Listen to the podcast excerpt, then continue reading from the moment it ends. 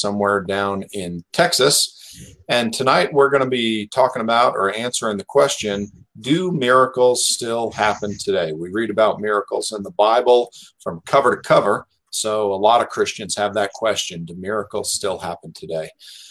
And uh, please be sure to join us next week when we jump into the topic and discuss the difference between the local church versus the universal church. Uh, that topic is actually not going to be as interesting and exciting as it sounds. It's actually going to be quite dull. So we'll see what we can do to spice that up next week. So, uh, Caleb, here's my first question for you Why do so many Christians in America today struggle believing that miracles still happen today? I don't know. That's a good question. Um, it's good to be on here again. So, I think the first thing that comes to my mind when you say that is probably because of how many frauds and uh, fakes that are out there and the fact that we're pretty skeptical. Um, I am, at least for one. Even though I do believe, believe in miracles, I don't happen to believe in every single account I've heard. So that's the first, I guess that would be my initial reaction. And there are, uh, unfortunately, there have been plenty of people who have been frauds who have really made it difficult for Christianity because it seems like if there's a good way to scam people into having them turn their money over to you, uh, just get God involved and convince them that God wants them to give you all their money. And I don't know, for some reason, that seems to work for a lot of folks. And the miracle thing, yeah, I mean, if you're going to fake something, let's fake a miracle because, you know, that is impressive. And I think that would get a quick following around you. So I guess that makes sense. Yeah, so I guess if, if you're going to start a cult, that would be a good place to start is figure out how to convince everybody that you got a lot of miracles going on around you. Hire a really good magician if you're going to start a cult. That's that's step one. then step two, start buying the razor wire in bulk. right. So I guess the second thought that comes to my mind to answer that question would be probably one of the one of the next reason reasons that I would think of that people would choose not to or not admit that they would believe in it would because be because they don't necessarily believe in God or the existence of God for sure in the first place. And so if you're kind of on the fence about that, if you admit that something supernatural happens, then that kind of rules out the option that there isn't a God. You know, do you think this boils down to one more consequence of people not reading their Bible? Because faith comes by hearing and hearing by the word of God. That's what it says in Romans.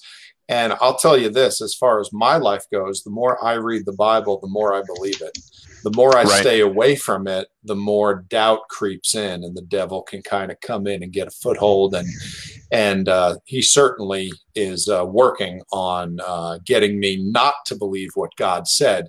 And funny enough, that's the exact same thing he tried all the way back in Genesis chapter 3. The tactic has not changed. He still tries to cast doubt on the word of God.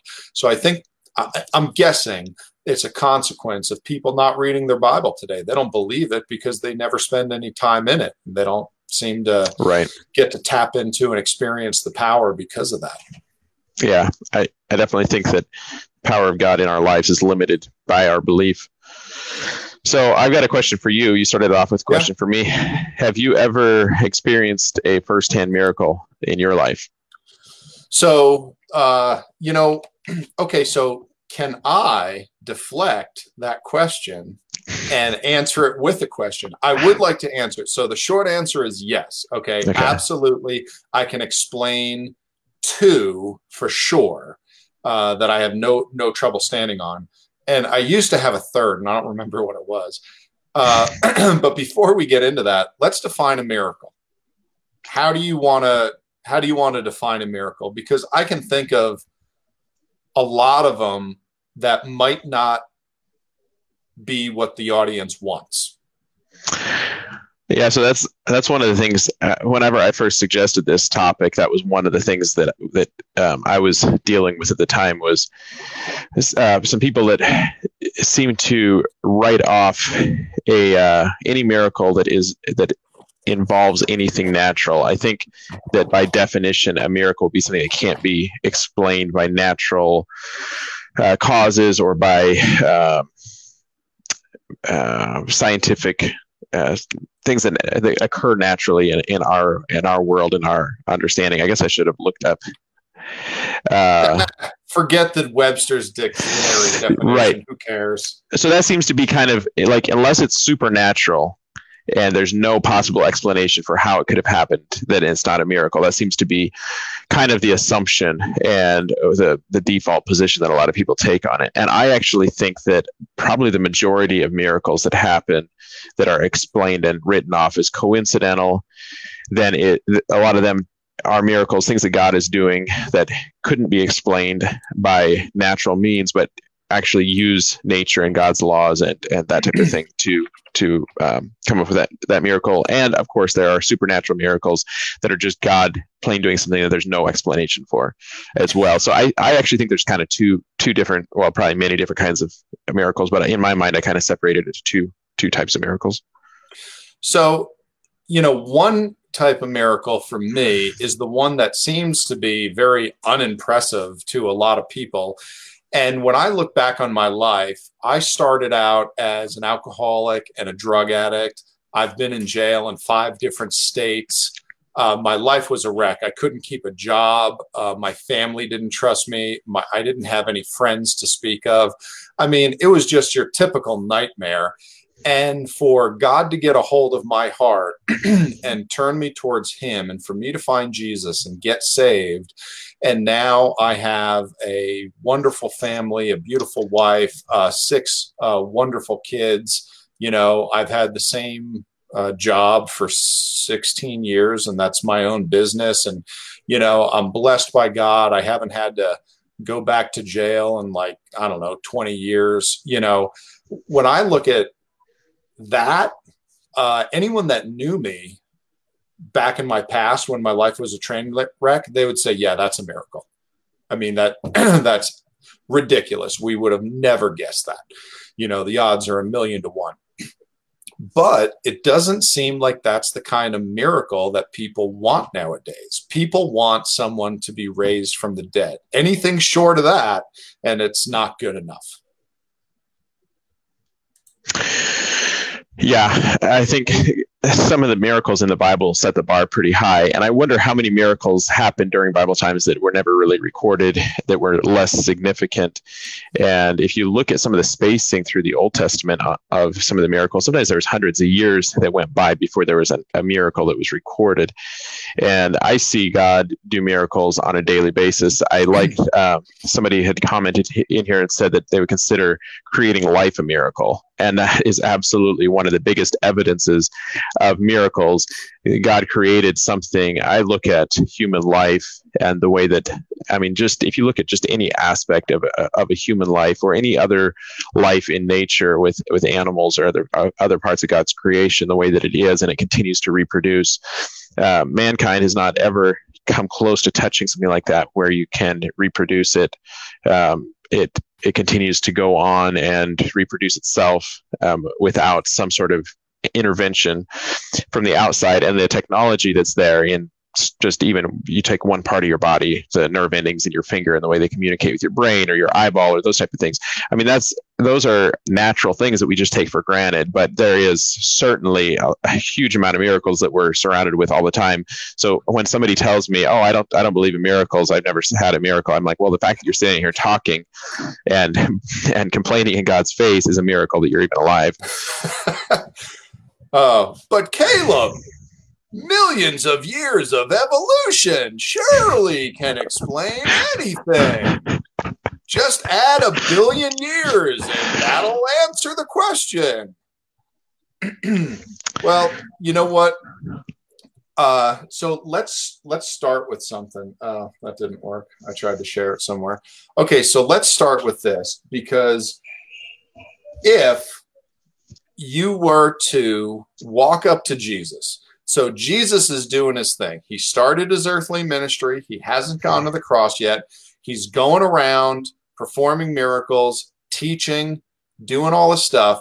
If you went up to Jesus during that time and said, Hey, Jesus, we want to see a miracle, what would his answer be? Because several groups tried that and they did not get what they wanted. One of the first comebacks that I think of is when he said, but this it was at a different time frame when he said that a, a evil and perverse generation looks for a sign, but no sign was going to be given them except for the sign of Jonah. Yep. So that's the, exactly the one that I was thinking of. In Matthew 12, 38 through 41, then certain of the scribes and Pharisees answered, saying, Master, we would see a sign from thee. But he answered and said unto them, An evil and adulterous generation seeketh after a sign. So before you go any further, if you are part of the group that is looking for a sign to help you believe, then you are in really bad company. Because Jesus tells you flat out, He says, You are an evil or a wicked and adulterous generation, and no, sh- no sign shall be given thee, except just as uh, Jonah was in the belly of the whale three days, the Son of Man, you know, will, uh, um, you know, rise again after three days. Uh, so, uh, so shall the Son of Man be three days and three nights in the heart of the earth. You know, and it's funny because there is another time in the book of Luke when what's up? What am I missing? Oh, this this comment. Changing oh, water to grape juice. yeah, I know. His comments are always constructive and helpful for the so when you when you saw in the book of Luke, okay, uh, there was the story of the rich man and Lazarus, and Lazarus uh, was sent down. Uh, he died and was in Abraham's bosom, and then the rich man uh, died and he was in hell, and he lifted up his eyes and was in torments and flames. And what you found out was that the rich man actually asked if uh, someone could bring him a drop of water because he was in torments and they said no and he said well please send uh, someone back from the dead to go and talk to my family because i have five brothers and they need to be warned about this place and they need to uh, uh know about it so that they can repent of it. They, he wanted them saved so that they would not have to suffer the torments of hell like he did and do you remember uh, what the answer was uh, given to the rich man? Um, he should have. He had his time on earth. Well, it wasn't for the rich man; it was for his brothers. But the answer was no. They have Moses and the prophets. Let them hear them. Oh, that's right. He said, "You're not get. They're not going to get uh, uh, or actually the, they, the first answer they answered him twice. And, and this is from memory so i don't remember the uh, the story well enough to quote it exactly. Okay but so um, uh, the first answer was no uh, and he said but if someone he said they have moses and the prophets let them listen to them and they said no but if someone were to go to him from the dead surely they would believe. And the answer again was given to him you know, sorry, if they're not going to listen to them, they're not going to be impressed, even if someone were to be raised from the dead. And really, that was, they explained, um, you know the uh, the story of Christianity today. When you have lost people, they have the opportunity to read uh, the law and the prophets. They can read the Bible. They don't. And that's why they're not impressed when someone was raised from the dead. When Jesus died three days in the grave and rose from the dead, they still weren't impressed. And it seems like they're he's trying to make the point that look, it's not the the the miraculous nature of the sign. It's not how impressive the sign is. That's not that is not what is going to get people to believe. It's a matter of the heart. If the heart is prepared and if the heart has sought after God, then it will find God. Asking you shall receive, seeking you shall find, Knock knocking the door shall be open to you. It doesn't say sit on your butt and be stubborn, and then a good enough miracle will show up at your doorstep, and lo and behold, you're going to believe. That's not what it says. It says seek and you shall find. And that's why over and over again, Jesus explains that. Uh, it is explained to the rich man who is in hell. Uh, it's explained to the Sadducees and the Pharisees. Uh, Jesus says it's not the miracle. It's not as if a big enough miracle showed up and all of a sudden you guys are going to believe. The problem is uh, you have a stubborn heart, and you know it's not going to get any better. Right. Stubborn heart, unbelief um, are, I think, a big thing that we still deal with even as Christians. So, I, a couple of a couple of miracles that I have experienced in my life that were, I believe, pretty um, pretty clearly. Uh, well, I've had a lot of miracles that I could say this is a miracle, this is a miracle, and some of them are smaller miracles. I'll go through just a couple that I think uh, there's a lot to happen on a daily basis. But here, just in the last few weeks, uh, those that are around uh, live around here are probably familiar with it. But we have a food distribution that we do. I just we just did one in, in Waco today. We do it on Thursday nights in Rosebud, and then we go up to Waco and we distribute food. We get a, a truckload of uh, uh, produce and we distribute it to around uh, 400 families, 450 families a week, somewhere in that range. And it's free produce, and there's always lines of people that line up to get it. And the funny thing is, is that people show up whether we have food or not. They stand in a line for hours. And the last two weeks in a row, the supplier for this produce, because of this whole coronavirus stuff, has said there's not going to be any produce. And of course, we prayed and said, God, if it's your will for us to feed these people, please let there be food, somehow multiply it, whatever. And in believing that and realizing that that He could, both weeks there's been food, but not just food. Every week that we have food, there's enough food to go around for everybody. And tonight we had our distribution in Waco. Last week we had twice as much food to go to Waco. Tonight we had half as much. And last week the line started at six o'clock and people kept showing up until eight. This week about 6.15 we ran out of food and people quit showing up and we didn't have to turn them away. We thought we got two hours worth of people yet to show up and we're going to have hundreds of families yet show up. People quit showing up. There's no food and people quit showing up. We didn't we didn't control that. And so, some things like that that seem like oh it's just coincidence. Well when you're when you're set about the father's business and you're trusting him with things i see that happen over and over again. I don't know how many times this has happened to other people um, some of you guys maybe are more financially stable than me but there's been many many times hundreds of times where we barely had enough money to pay the bills and there was times where we had to shuffle our bills around a little bit in order to be able to pay them but god's always provided enough money. I mean, sometimes they weren't paid on time, but they always got paid. And um, and God always provides enough money that we've never run out. And especially when you when you get to the point if you are paycheck to paycheck for a period of time and wondering where your, your next meal is going to come from or that type of thing, it definitely lets you realize how God promises that He's going to take care of us. He's going to give us the basic needs: food, and raiment, clothing.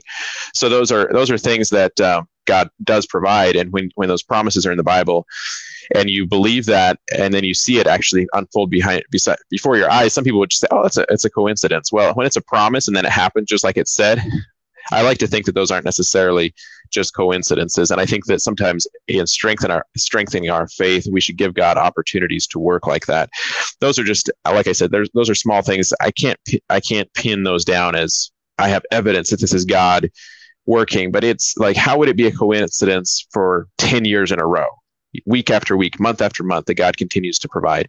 And it, and so, anyways, those are those are small things that I think we take for granted. But then there's been times where I've had um, diseases or things that, that have come along where I've prayed or other people have prayed, laid hands on me, and I felt the power of God flowing through me and and felt very very clearly that I was healed. And and sure enough, uh, one one time it was meningitis. I had meningitis, and that's it, it got it's a infection that gets in around your your knees, your elbow joints, into the meningia around your brain, and I was getting to the point where I was losing consciousness part of the time, and I prayed and and God healed me from it. And and anybody that's experienced the power of God, uh, I, some some some people experience it in different ways. But if you're driving down the road and you're listening to a song on the on the on the radio, or, or you're in church and and and God floods your soul to the point that you feel the the presence of God flowing through, you know, every part of your body, and and you're and and it's it, He takes over you. You you sense that you know that it's God. But when that's when that's actually combined with God's power and actually healing something or doing something in a natural way, um, those are things where I've I look at it and I'm like, for me, if I was ever to turn my back on God, I would be God has revealed himself through signs and miracles to me, signs and wonders where he's he's healed things, done things for me. And so um not everybody has experienced some of the things that I've experienced. And I don't think that we should depend on that. You said you're in bad company if you're looking for that. You're actually in pretty good company because some of the people that were looking for signs and, and wonders were the apostles. Uh, Thomas, I think I think that's a really amazing account there where Jesus could have told Thomas, "Hey, you, you don't believe now? You're out of here. There's the door," you know. but instead, he's like, "Here, come put your hand in my side." Um, and so I think that I think that God does allow for us, and He's given a lot of instances in the Bible where He's given miracles just to prove prove how good He was. He didn't need to do some of the healings and the things that He had in there. So I guess um, back to my question to you earlier, as far as as far as miracles that you've seen, um, I guess maybe we've kind of defined a couple different kinds of miracles, but your okay, personal so, experience. well, one easy one that would would fall at the feet of anyone who is self-employed is when money comes in just at the right time.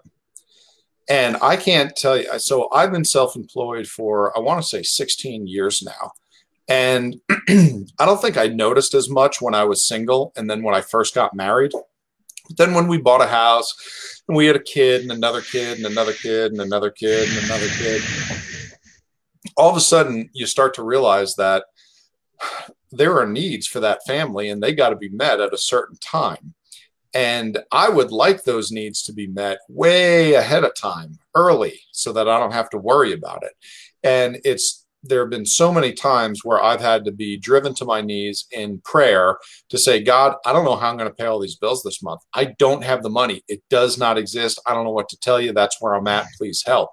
And the same thing with uh, with food. The same thing with any any need you have, anything that God could provide.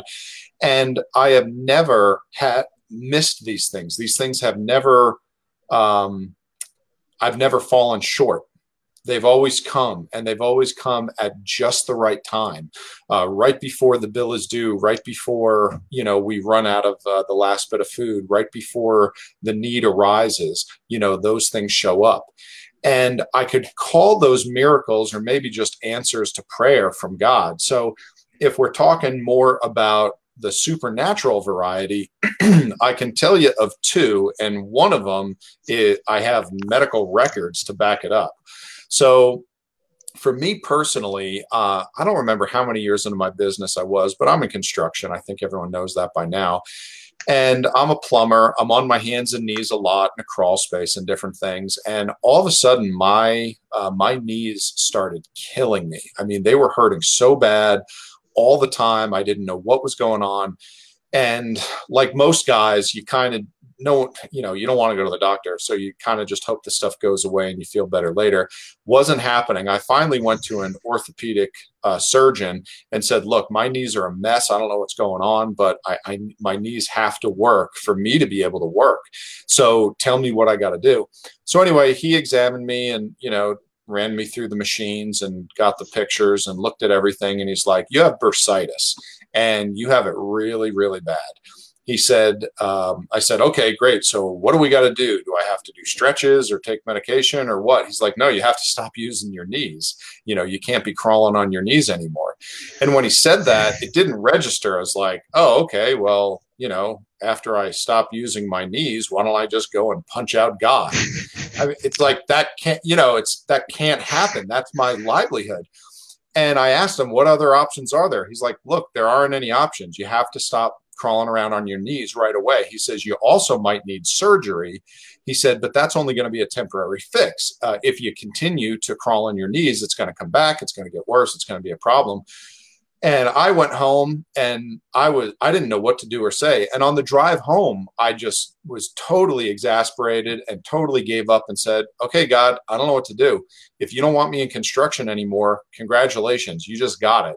But I don't know how Uh, this is going to work for the rest of my life. I said, can you please just heal me of this and take this away? Because if you don't, I really don't know what I'm going to do. So anyway, I went home, told my wife about it, and I think we went through the weekend. And then, you know, work came Monday and Tuesday, and I went to work. And it was sometime in the middle of that week where I went home, and my wife was like, "Hey, how are your knees doing?" And I thought about it. I'm like, "That don't hurt at all." You know, and I realized that I had spent wow. three days doing the normal work that I had always done. And they didn't hurt a bit. I went back to the doctor and he said, Nope, you don't need surgery. Nothing's wrong. And I said, Great. And I walked out the door, got in my truck, drove home, you know, wasn't even surprised. I was grateful because I can tell you this I've prayed for healing for myself and for other people that I love thousands of times, and it hasn't happened. But this time it did. And I was really grateful that it did. And I was glad it happened to me too, because I, can, the other, you know, ones I can tell you are from other people. And uh, even though, you know, you have that testimony from someone else, I hate to say it, but doubt is still in the back of my head. Like, oh, you know, do they uh, do they really feel better, or what's the deal? You know, and this one for me, it was like, nope, they checked me out, don't have it anymore, all set, all fixed up, not a problem. And that was the biggest one, you know, that I got to experience. Where, for whatever reason, God just said, okay. Um, I had another time when my friend uh, Kaya and his wife Tina uh, asked if I would come and pray with them because Tina had a problem with her back for a real long time. And, um, you know, I'm sure happy to come and, you know, pray for you. Uh, not sure what it's going to do, but happy to pray every single time, you know, and, uh, and we got together and we laid hands on her and we prayed for her. And again, it was the same thing where, you know, she stood up and just said, my back doesn't hurt anymore. And that was it, you know, and I mean, uh, to my knowledge, it's never come back. It's never been an issue again. And Caleb, how many times have you gone to someone's house or met with someone and laid hands on them and prayed for them for healing and it didn't happen? I mean, I don't know about you. Quite a few. Yeah, yeah, quite a few. Does that stop you from praying in the future? No. And uh, yeah. So that's uh, the uh, there's a couple that, that was a really really good testimony. One of the one of the things that i find that is a little bit hard for some people to to really wrap their minds around it's hard for me. A lot of times it seems like a lot of miracles are going to be based around something that god does in somebody's life that is is kind of hard to prove unless you were the unless you were the individual. So if i have a headache and i pray and, and god heals my headache you know i can tell you that all day long but whether or not you believe that is um, you know it's it's a little bit different. So I think always going back to looking through the at, through the Bible at the biblical definition of miracles. I love some of the Old Testament miracles where where it was affirmed in the New Testament. I mean, things that happened mm. that was witnessed by thousands of people, the children of Israel, and and the pillar of pillar of uh, fire at night to get guide their way and things like that that were just not normal things. Manna coming out of heaven. They were they're witnessed by people. Um, it's well recorded in, in history and so it's, it's clear that god does intervene and he has intervened. Um, so of course we could go over a bunch of bible stories of of, of healings and Jesus casting out demons and healing people that were paralyzed. And um, uh, some of them that I really, really like, though, where, where like, say, the woman with the issue of blood, where she came up and, and touched the hem of his garment. And Jesus, like, wait, who touched me? You know, that was, that's really interesting. And it was really her faith. And so sometimes I, I think that sometimes in, in order for us to have the faith that we need, she had to have heard somebody told her Jesus was walking around and that Jesus was sure. healing people. She heard it, she believed it, and so she went and sought Jesus out. And so sometimes I think that in order for us to see see God doing miracles, we must first actually have good documentation, good reason to believe that he can. And I don't think that our faith should ever be an unreasonable faith. It's not when when I when I have faith in something, and faith I believe is is almost a requirement for for divine intervention unless somebody else is intervening intervening on our behalf, interceding, uh, intercessory prayer. I've prayed for people and I've seen God work in their lives, and they weren't even a believer. So sometimes there's there are people that are interceding on our behalf when we don't even want a miracle, and we see that happening. But usually, if somebody's asking for a miracle from God, you need to you need to actually believe in order for God to answer that prayer. Because if you don't believe and you're still trying to fix it on your own, um, I see oftentimes that that we need that belief. So I think Uh, for me, a really good place to start is, is going through the through the Bible, biblical accounts and, and and reading and seeing the proof that's there and, and examining it and realizing that your faith. It's not like if you go get on an airplane, you're not trusting that airplane just because you just woke up with some harebrained idea that say, "Oh, I'm just going to go put my faith in the fact that this airplane's going to get me there." You've seen it fly over and over again. You've heard that it's a reputable airline. You have reasonable reason to believe that that, air, that airplane is going to fly, and so faith in God we have plenty of reasons that are recorded in the Bible that would give us reason to believe that we could put our faith in Him and that He's going to going to come through. But back to the personal testimony side of it, I have seen sometimes that I that were not just like, oh, God healed me and and fixed one of my problems. There's there's been a lot of times where God is where I've seen God intervene in my life and avoid catastrophe. And again, it could be explained as as a uh, coincidence. Coincidence. That's a coincidence. Um, Everything's a coincidence. Either it's a coincidence or it didn't happen. Exactly. Those were the only two options when talking about miracles. Oh, that didn't really happen. Oh, that was a coincidence. Pillar of fire by day and a cloud by night. Coincidence. Manna right. from heaven. Didn't happen. So, well, or if if you could do like the scribes and the Pharisees, and if it gets to the point that you can't explain it as a natural thing or or as a, a coincidence, um, it was then, from the devil. Yep, you say it's from, from the devil. The devil. and so, and I see a lot of a lot of people do that today. You know, Christians that you read about something on CNN or Fox News or whatever, where somebody is raised from the dead, or they they were on the other side, and they they tell the story about something that happened while they were in surgery, and they they saw Jesus or something like that, and everybody kind of rolls their eyes, and they're like, sure, yeah, yeah, yeah. And so, of course, I, I have become a lot more cautious about that since reading that story of the Pharisees saying, "Oh, it's of the devil," because I've I've heard a lot of Christians make the statement that, "Oh, that's not God, that's uh, demonic influence," or it's got to, you know, it's like, well, we should we should be willing to give God the benefit of the doubt and not always assume that just because you can't explain it naturally that it's got to be the devil. Because as soon as the Pharisees said that, he said, "Wait a minute! If Satan casts out Satan, you know how can a house divided uh, stand?" And then he he went on to explain that this was blasphemy against the Holy Spirit for them to call what was God, what God was doing, the, the work of the Holy Spirit, for them to call that the work of, of Satan, that that was blasphemy against the Holy Spirit. So I think we should always be cautious about about just dismissing something and saying it's a coincidence or it is demonic. You you have a thought? I agree. Well, two things. Okay, so one, I think you hit the nail right on the head.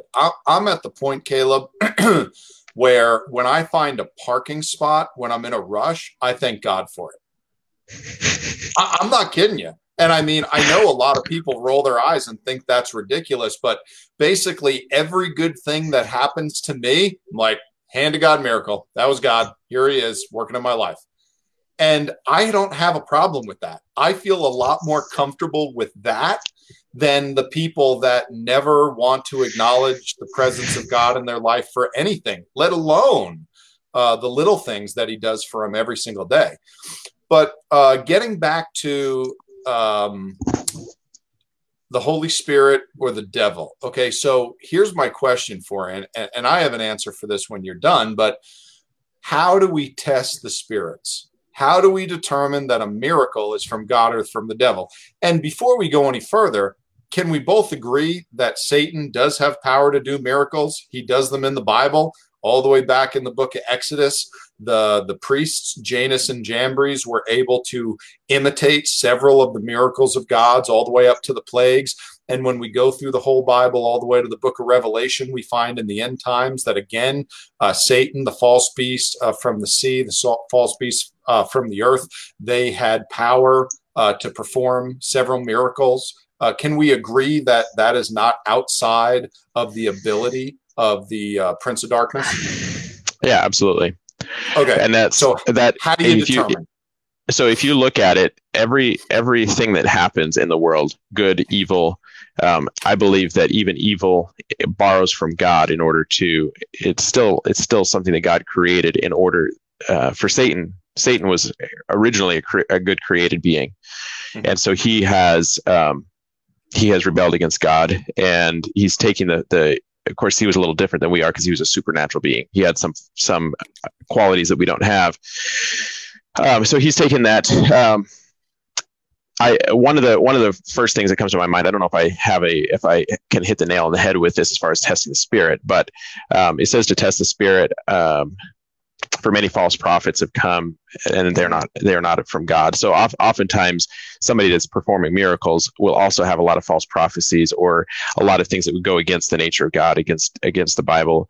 Um, they would be malevolent beings. There's there's all sorts of um, gods and goddesses out there that are recorded as doing all sorts of evil wicked things that would that couldn't be consistent with god's nature. Mm-hmm. okay so now let me ask you this because if I were the devil, I wouldn't just have my miracles produce plagues and famine and death and pain and suffering. Because at the end of the day, I want everyone following after me and not following after Christ. And I would imagine that the devil has no problem with healing somebody so long as it leads people away from Christ. Right there there's the devil doesn't play by rules. There's no Geneva Convention. There's no referee saying, "Oh, that's a dirty that's a dirty trick. That's a low blow, devil. You're not allowed to use subterfuge. You're not allowed to use trickery and deceit." Really? That's all he does. He's the father of lies. So the big one for me has always been this simple: who gets the glory? And and understand, it's not does Jesus get the glory or does the devil get the glory? The question is, does Jesus get the glory or does something other than Jesus get the glory? Because something yeah, good, good that is not Jesus is is no better than the devil getting the glory. Because if it takes you away from Christ, if it points you to another book, another God, another person, another anything, that is not from God. That is from the devil because all he's trying to do is get you away from Christ. So long as you don't see that your only hope of salvation is through Christ, it is from the devil. Does right. the, the, the devil would heal orphans and puppies all day, every day, so long as he could get people away from Christ. Yeah, it um, somewhere I I should have looked some of these scriptures ref, references up, but it talks um, somewhere talks about Satan transforming himself into Ephesians. a servant of righteousness. An I think it's Corinthians. Oh, I was thinking uh, of him uh, showing up as an angel of light. That was one okay. of his disguises. Anyway, I'm I'm, I'm not going to yeah. look it up. But anyways, wherever it is, I should here, here it is on the Bible Thumper. I don't know. I don't know my references. but anyways, um, there's there can be there can be wolves in sheep's clothing. There can be good, good looking things that come along and they and they they are doing good deeds as well. I don't mean that everything is is malevolent or everything is evil. That, mm-hmm. um, but the, the the nature is going to be consistent with um, darkness, and so even though it might transform into something that looks good to to, to deceive. It's always in, in the end it's it's it's it is evil and it's going to be malevolent. So um, back to what i was saying about god intervening and seeing times was supernatural intervention t- times where i couldn't have known something was going to happen. And something happened and god put me in a different place at a different time that um, oh there you go. You are you, you looked it up Second yeah, while you're chit chatting, I might okay. as well. Yeah, I mean it's on so, Google. It's not like I have to turn pages anymore. So yeah, exactly. So, anyways, the uh, I was I was headed to Texas from Colorado a couple of years ago, and I was along Highway 50 down uh, somewhere between uh, uh, Gunnison and West Cliff Cañon City, somewhere in there, mm-hmm. and it was snowy roads, and I had I had been running along I don't know, maybe 50, 45, 50 miles an hour, not super fast because there was some, some light snow on the roads. And, and so I was, I was, it was dark and there was, I had stopped and prayed uh, somewhere along the line. There was a couple deer that had run, run out uh, in front of me and I've hit so many deer along the way before that I, of course, am concerned about it. It's messed my cars up.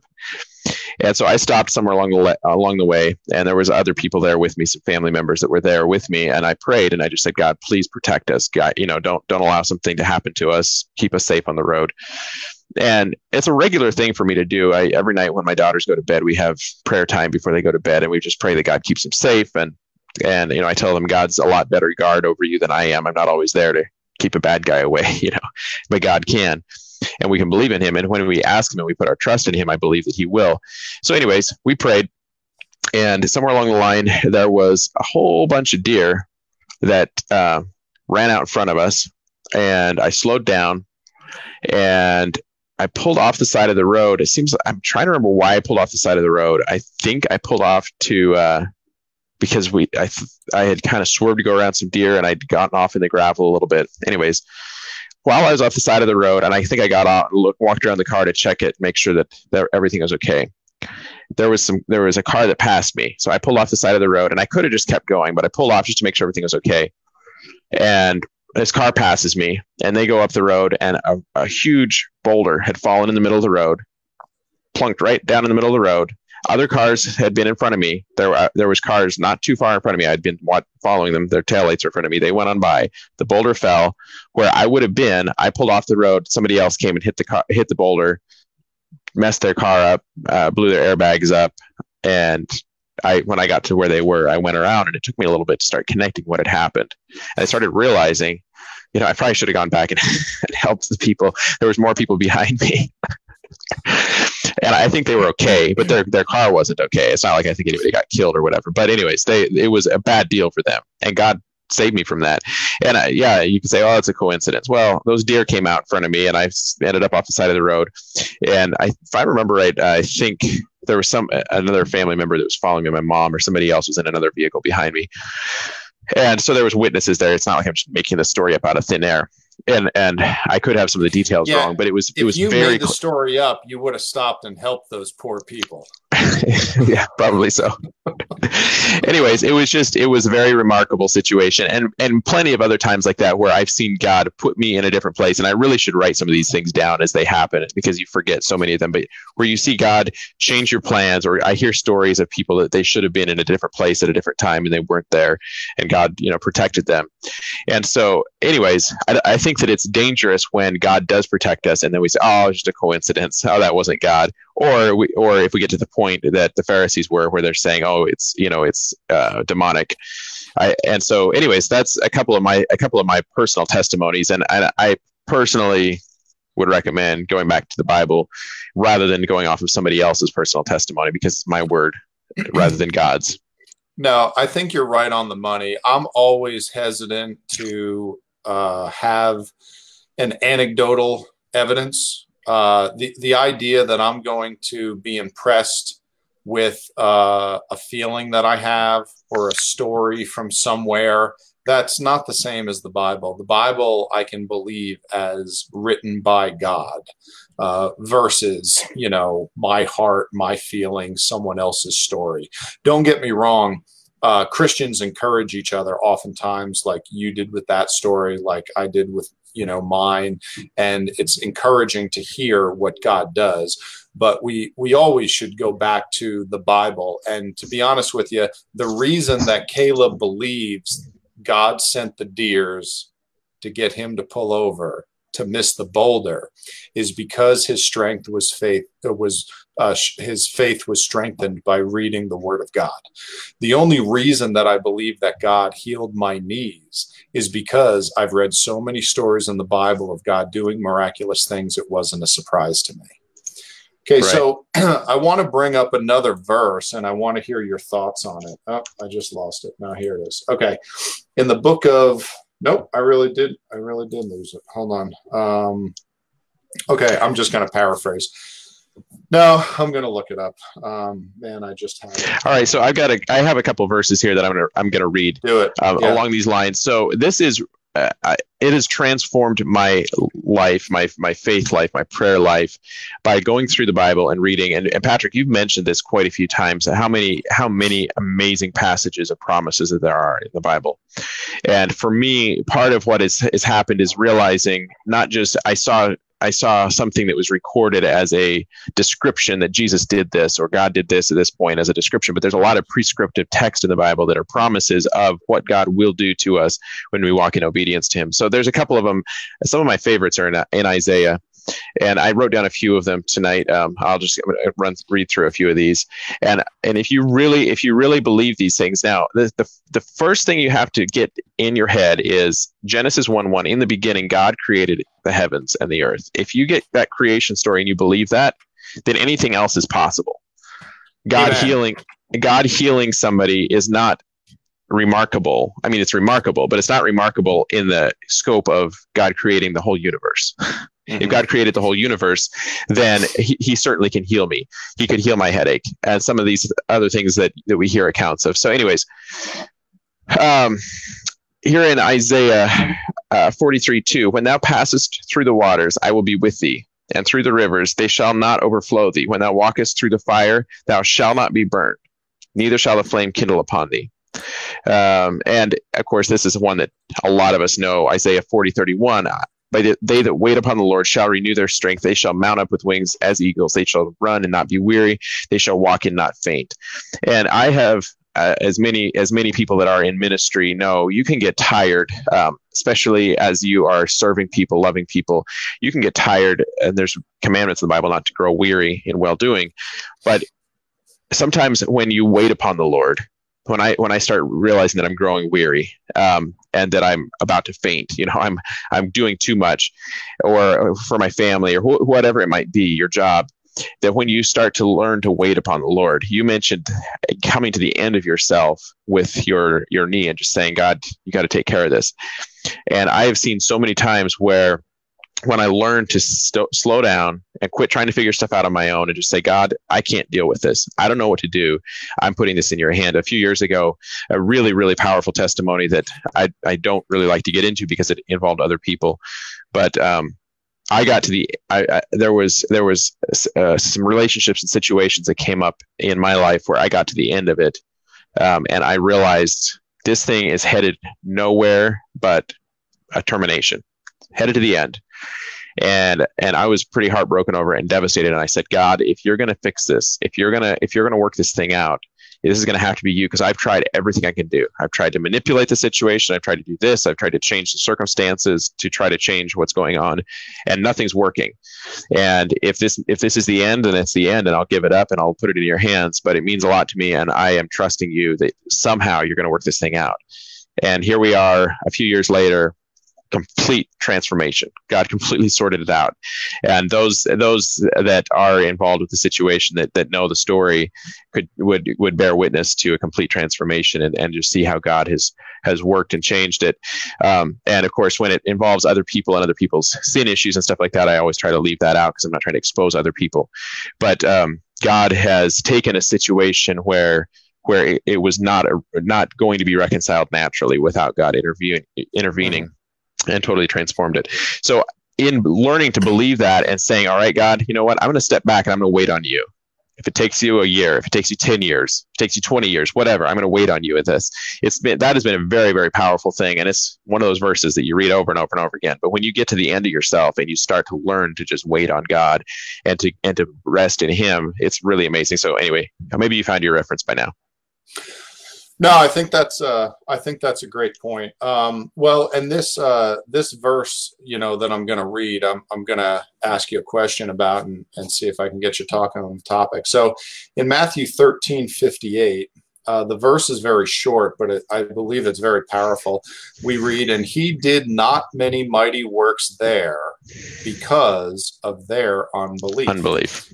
So, the to give everyone the background, Jesus at that time was in his hometown. And Jesus was it the interesting thing is that he did not many mighty works because of their unbelief. Jesus didn't not do mighty works because he didn't feel like it. Jesus didn't not do many mighty works because he just wanted to move on to the next place. He did not do many mighty works because of someone else's unbelief. It was their unbelief that caused the situation. Now, a lot of people don't like it when I say it this way, but Jesus could not do many mighty works because of their unbelief. People often think, ah, oh, he's God, he can do whatever he wants. It's not the way that verse reads. The, the way that verse reads is that the unbelief of those around Jesus prohibited him from doing the mighty works.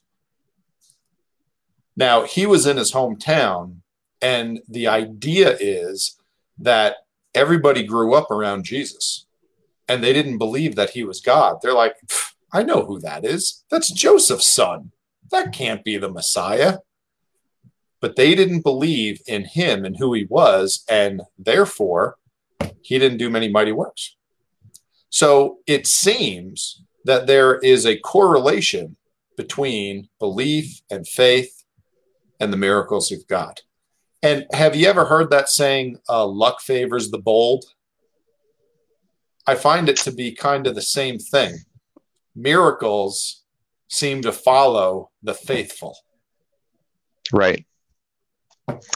So uh, we just got a comment in here. Somebody said, "Love it, so true." This is a guy that one of the few brothers that I actually reached out to during this time and, and shared um, shared the situation that was going on, and he was he was in on the details when it when it was looking hopeless. Um, and yeah, so anyway, there's when you see God work like that, when he says, "If you have faith the size of a mustard seed, that you could cast a mountain into the ocean," well, I, I, of course, I think that was somewhat a hypothetical situation. I don't think that God has ever, that there's never been a need for us to go and cast mountains into, into the ocean. But when there is a need and there and there's a reason for it, that if we have the faith, that obviously something even as large as a mountain is small to God, and He He would mm-hmm. clearly be able to do that. Um, another story that I that I wanted to get into was, and this was during the the beginning of the, some of this transformation in my life, of starting to realize the power in in realizing the promises that, that are in the Bible. And I wish I would have um, pulled up the reference. I believe it is in Isaiah, and I, I need to look it up because it was one of these. It was one of these Bible promises that was really speaking to me at the time we had our second daughter. She was born in a birth center, and um, she, this was four years ago now, a little over four years ago. When she was born, she didn't take her, her first breath, and of course, the midwives were there, and it was a few minutes, and she started turning colors. And you know, we're not in the hospital where they can just you know quick do something you know it's kind of one of these deals and it, and it was a new thing for the even for the midwives. It's not something that's normal for them. And of course we prayed and we patted on her back and we you know tried all kinds of things. And realizing that even after nine months of carrying that baby in the womb bringing the, it to birth that we were still dependent on god to breathe breath into that baby's life Mm-hmm. And and I prayed during this time this this scripture that had been rolling around in my in my mind, and it was similar to the one that I read earlier, but just it was just talking about God walking with us when we go into the fire, when we're walking through the desert, that He'll never leave us, forsake us. It's just a really powerful, rich verse. If I if I look it up later, I wish I had it memorized. If I look it up later, I'll put it in the comments. And it was it was something that came to my mind, and I prayed it during that time. And it's like, how do I have time right now to pray a scripture? But that was that was the most powerful thing I knew to pray at the time as I prayed that scripture and said, God, I believe in, in you that you are going to breathe breath into this into this child's life. And she took a big old gasp and started crying and took her breath after a few minutes. And of course, it was scary. And the midwife that we had, uh, we're, we're good friends with her now. And she talks about what, you know, I'm not trying to pat myself on the back here. It was God. It was not me. But my faith in God and that, that gave me the stability and the and the soundness of mind is to believe in God. And there wasn't a lot else that we could do. I mean, they were trying everything that they could do, and she wasn't taking a breath. And um, I, I, they did mouth to mouth, and they did other things. And so, anyways, here we are, um, and this baby, nine months. God's done all this, and I'm like, you didn't begin this work to not bring it through to completion. I believe in you that to do this. I believe in you that you you breathe breath of life into mankind. You're going to breathe breath of life. And so I was just all all this all that was going through my mind is all these all these scriptures that are in the Bible where God performed, He carried through. And anyway, so I I, I I prayed this this passage of scripture over uh, over her, and God did a miracle, and that was that was probably one of the most powerful times of really seeing God do it. And he he, he could have not, he could have chosen to take her then, and she's of course you know healthy, happy four year old running around now. And sometimes I look at her and I'm like, man, this is not just an ordinary miracle. Oh yeah, we had a baby and you know people are like oh you guys make cute babies. Like no god makes cute babies you know? And so anyways you see you, th- you see things like that that happen and it builds your faith. And now going into this last birth that we had going into it after that uh, both my wife and i we had the same midwife again. And um, uh, she's just an amazing christian and, and a, a prayer warrior and a woman of faith as well. But we went into it so much more confidence this time knowing you know god has answered our prayers in the past. So as you start building that faith in God and you, you start recognizing Him and giving Him credit where credit is due, like you mentioned earlier, hey, there's a parking spot. I mean, that's that's a little little extreme, but I mean, these days these days just when i see humanity functioning together and working together and loving and being kind it to me that's evidence of god giving us a conscience to do what's right and seeing us that's a miracle that, that somebody isn't just being rude and road rage you know when they when they pull over and let you go around here in texas if you want to get somewhere and there's somebody driving down the road slow, they pull over on the shoulder and let you go past. You turn your four way flashers on, say thank you. It's like this game that they play on the road. But when you see humans just functioning in the way that they do in society, in America, being able to have the freedom to do whatever and still be nice to each other, that's a miracle. I mean, you, you can't take those things for granted. When somebody doesn't cut you off in the parking lot, you actually get a parking spot. That it, it, those things are miracles. There are small small miracles and there are big miracles, and some of the small miracles we should still give God the credit for. Okay, uh, so Zach King is asking a question here. Hey guys, how do I know if God is not healing someone because there is not enough belief or just because he says so? So let me take a crack at this and then Caleb, you can come in and correct me when I'm done here. So my short answer would be there's no way that you can tell. Um, when God doesn't answer a prayer of mine or a prayer of someone else's, I don't know why. And if I did, I would fix that so I could get my prayer answered. The only thing that I know is that God asks us to be completely reliant on Him. So I'm going to go to Him and I'm going to go to Him in prayer and I'm going to ask for these things. And if it doesn't come to pass, um, there are several reasons why. Okay, so we've all heard the analogy of when we pray, it's like a traffic light red, yellow, or green. Green is sure thing, here you go, right? Red is no. I'm not giving you that. That's not going to happen. I'm not going to answer that prayer. And sometimes, I think a lot of times for me, it's because God knows what's best for me. God knows better than I do. Uh, God, my desires are not always in line with God's and what He wants from me. And then sometimes you get the yellow light, and that is not yet okay i have that for you. You're going to get it later. You're not going to get it now. Maybe you need to go something through something. Maybe you need to grow. Maybe you need to learn more. And unfortunately i don't oftentimes know what god's reasoning is for not answering a prayer especially when i need a supernatural miracle. The other thing i can tell you is i can always go to god and talk to him about that. Say god you know is my unbelief a problem is there something in my life that is holding this up? Please show me. I'd like to, you know, correct that.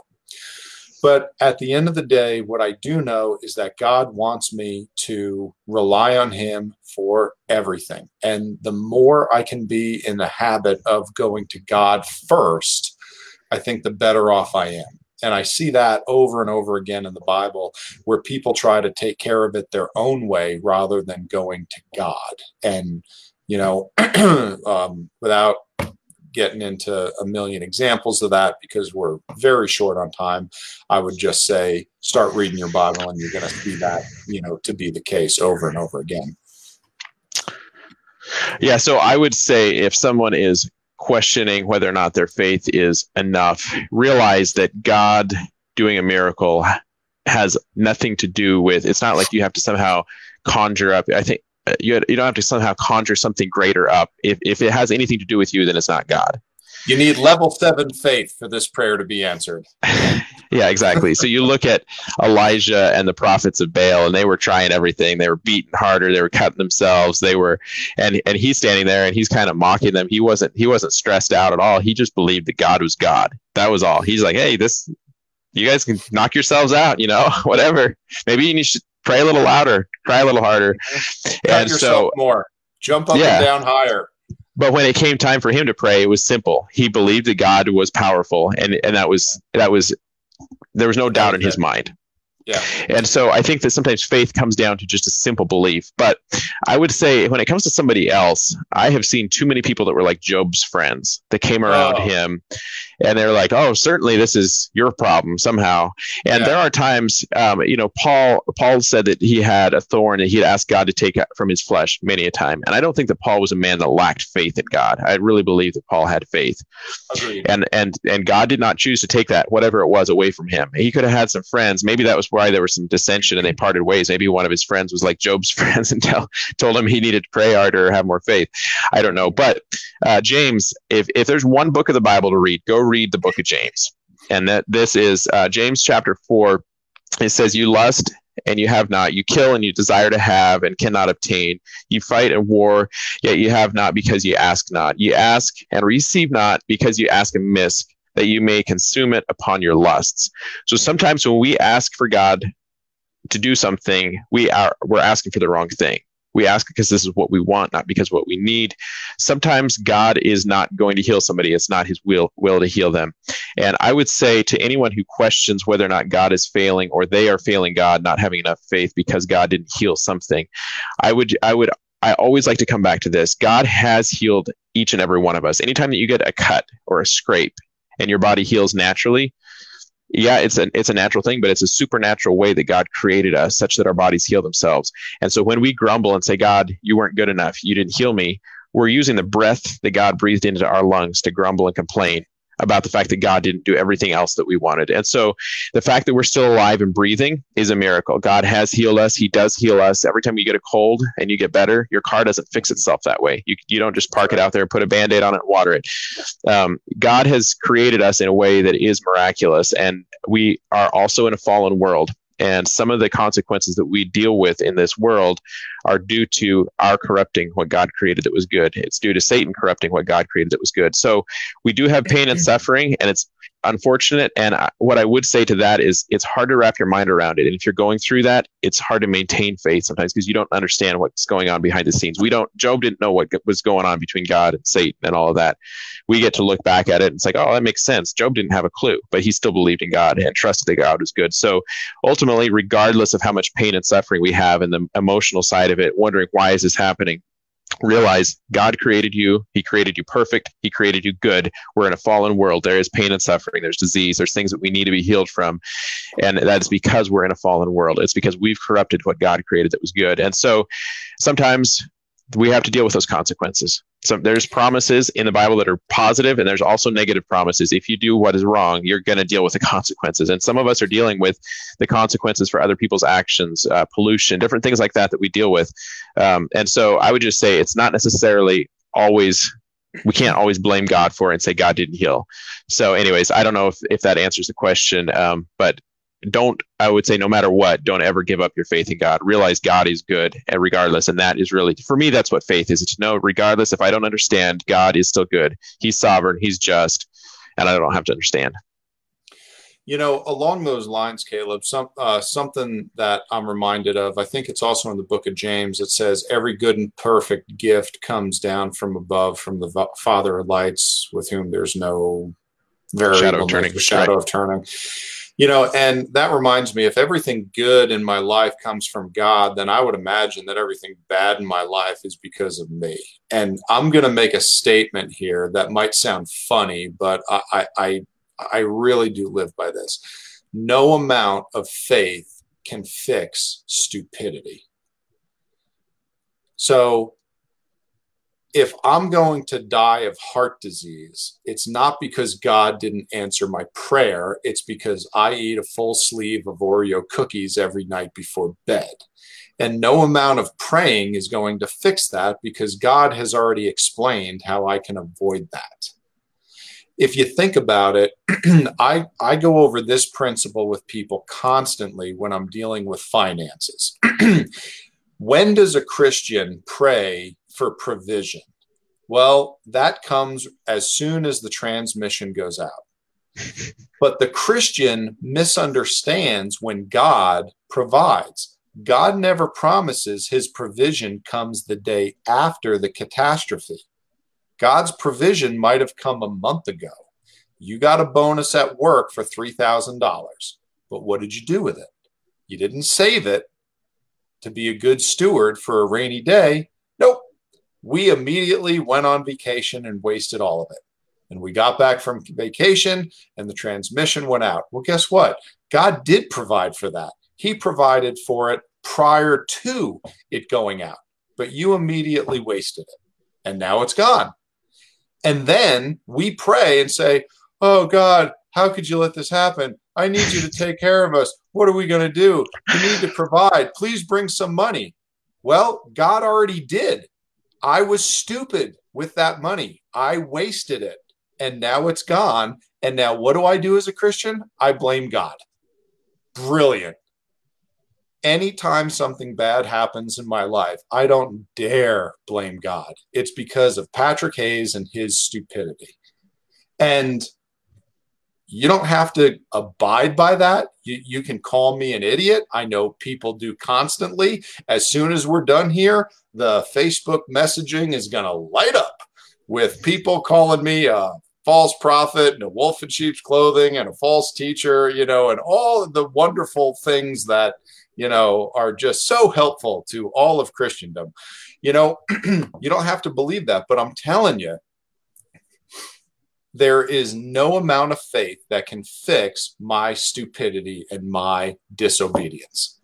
If I am going to completely disobey God in every area of my life, Okay, there are consequences that come with that.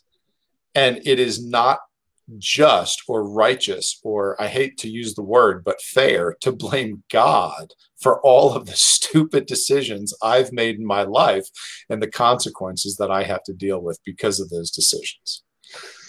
Okay. I would say on that note, I agree, but I have seen times where I've still done stupid things and God has decided to graciously have mercy on me and yep. still answer my prayer, even though I looked at it, I was like, God, I should have never done this. Mm-hmm. I messed up. And yet he still answered the prayers as well. So he, he can, oh, it yeah. doesn't mean he's obligated to. Correct. No, uh, absolutely. There is no reason to ever keep from going to God in prayer. No matter how bad I have messed up, the only place the solution lies is at the feet of the Father. So I Amen. have to go to him. Okay, Caleb, before we go, I just wanted, because of everything that's going on in the world, and I know how a lot of people, some people are scared and concerned and, and they're not sure what's going on. There have been so many changes in the world recently. I wanted to read uh, seven verses from Psalm 91. And uh, awesome. before we close, would you be okay with that? Oh, yeah, absolutely. Okay. So, Psalm 91, verses 1 through 7. He that dwelleth in the secret place of the Most High shall abide under the shadow of the Almighty. I will say of the Lord, He is my refuge and my fortress. My God, in Him will I trust. Surely He shall deliver thee from the snare of the fowler and from the noisome pestilence. He shall cover thee with His feathers, and under His wings shalt thou trust. His truth shall be thy shield and thy buckler. Thou shalt not be afraid for the terror by night, nor for the arrow that flieth by day, nor for the pestilence that walketh in darkness, nor for the destruction that wasteth at noonday. A thousand shall fall at thy side, and ten thousand at thy right hand, but it shall not come nigh thee it just reminds me that God is in control and God has all the power. And you can literally face an army of 10,000. And if it is God's will, you will you will persevere. Caleb, why don't you close us with prayer and we'll be out for the evening. Sounds good. Father God, we thank you. Thank you that you are still powerful. You're not any less powerful today than you were 2,000 years ago, 6,000 years ago. God, we believe that you are good and that you have us in your hands. We thank you that as we look into your word, that we can see over and over again where you have provided for your people, you've carried out justice, you've had mercy. And God, we just ask that you would have mercy on this nation, God, that as we turn to you in prayer, that this nation would come to the end of ourselves, that we would realize that um, that you are in control and that we would allow you to be in control of our lives. And as we um, as we have the uncertainties of this virus and the different things that go along, and we realize how insignificant we are, that we would just uh, turn to you, that we would put our trust in you. I ask that you would make yourself faithful to people that are on here tonight, that we could look into our hearts and uh, give you credit for the times that you have provided for us, that you've done miracles in our lives, and that our, our faith would be built in you, that we would look into your word. I also ask that if there's ever anything that Patrick or I say on any of these episodes that is not from your word, God, um, your word is true and every man is a liar. And I just want to uh, say that our our effort here is to turn people to you, not to ourselves, and um, just cover us in your blood and help this podcast to be something that can be a blessing to people. And that um, anytime that we say something that's out of line with your truth, that uh, people would be able to find that in your word and, and that you would um, help them to shed that off and just be guided by your spirit. We ask that you would hold your people in your hand throughout the world, give your church strength, give the give the people of God strength um, that are dealing with per- persecution in third world countries and, and uh, the dark cor- corners of the world, God. We are very blessed here. Our prayers uh, that we pray here, um, sometimes if every prayer that a, a persecuted Christian prayed would be answered, their life wouldn't be half as blessed as ours. And yet we still sit here and we murmur and complain because we have a hangnail or whatever our problem is or cancer, but we're still blessed. And God, we just want to thank you for that. Thank you that we live in a country where we have freedom to worship you and that we have your blessings. Thank you that uh, you've given us salvation. I just pray that each of us would turn our hearts to you in Jesus' name. Amen. Amen. Well, thanks for that. And uh, everyone have a uh, great weekend. Shabbat Shalom. And we will see you one week from tonight. And uh, we'll go from there. Thanks, Caleb, for your time. Yeah, thank you all for your comments and, and reaching out. It's good to see you all on here tonight.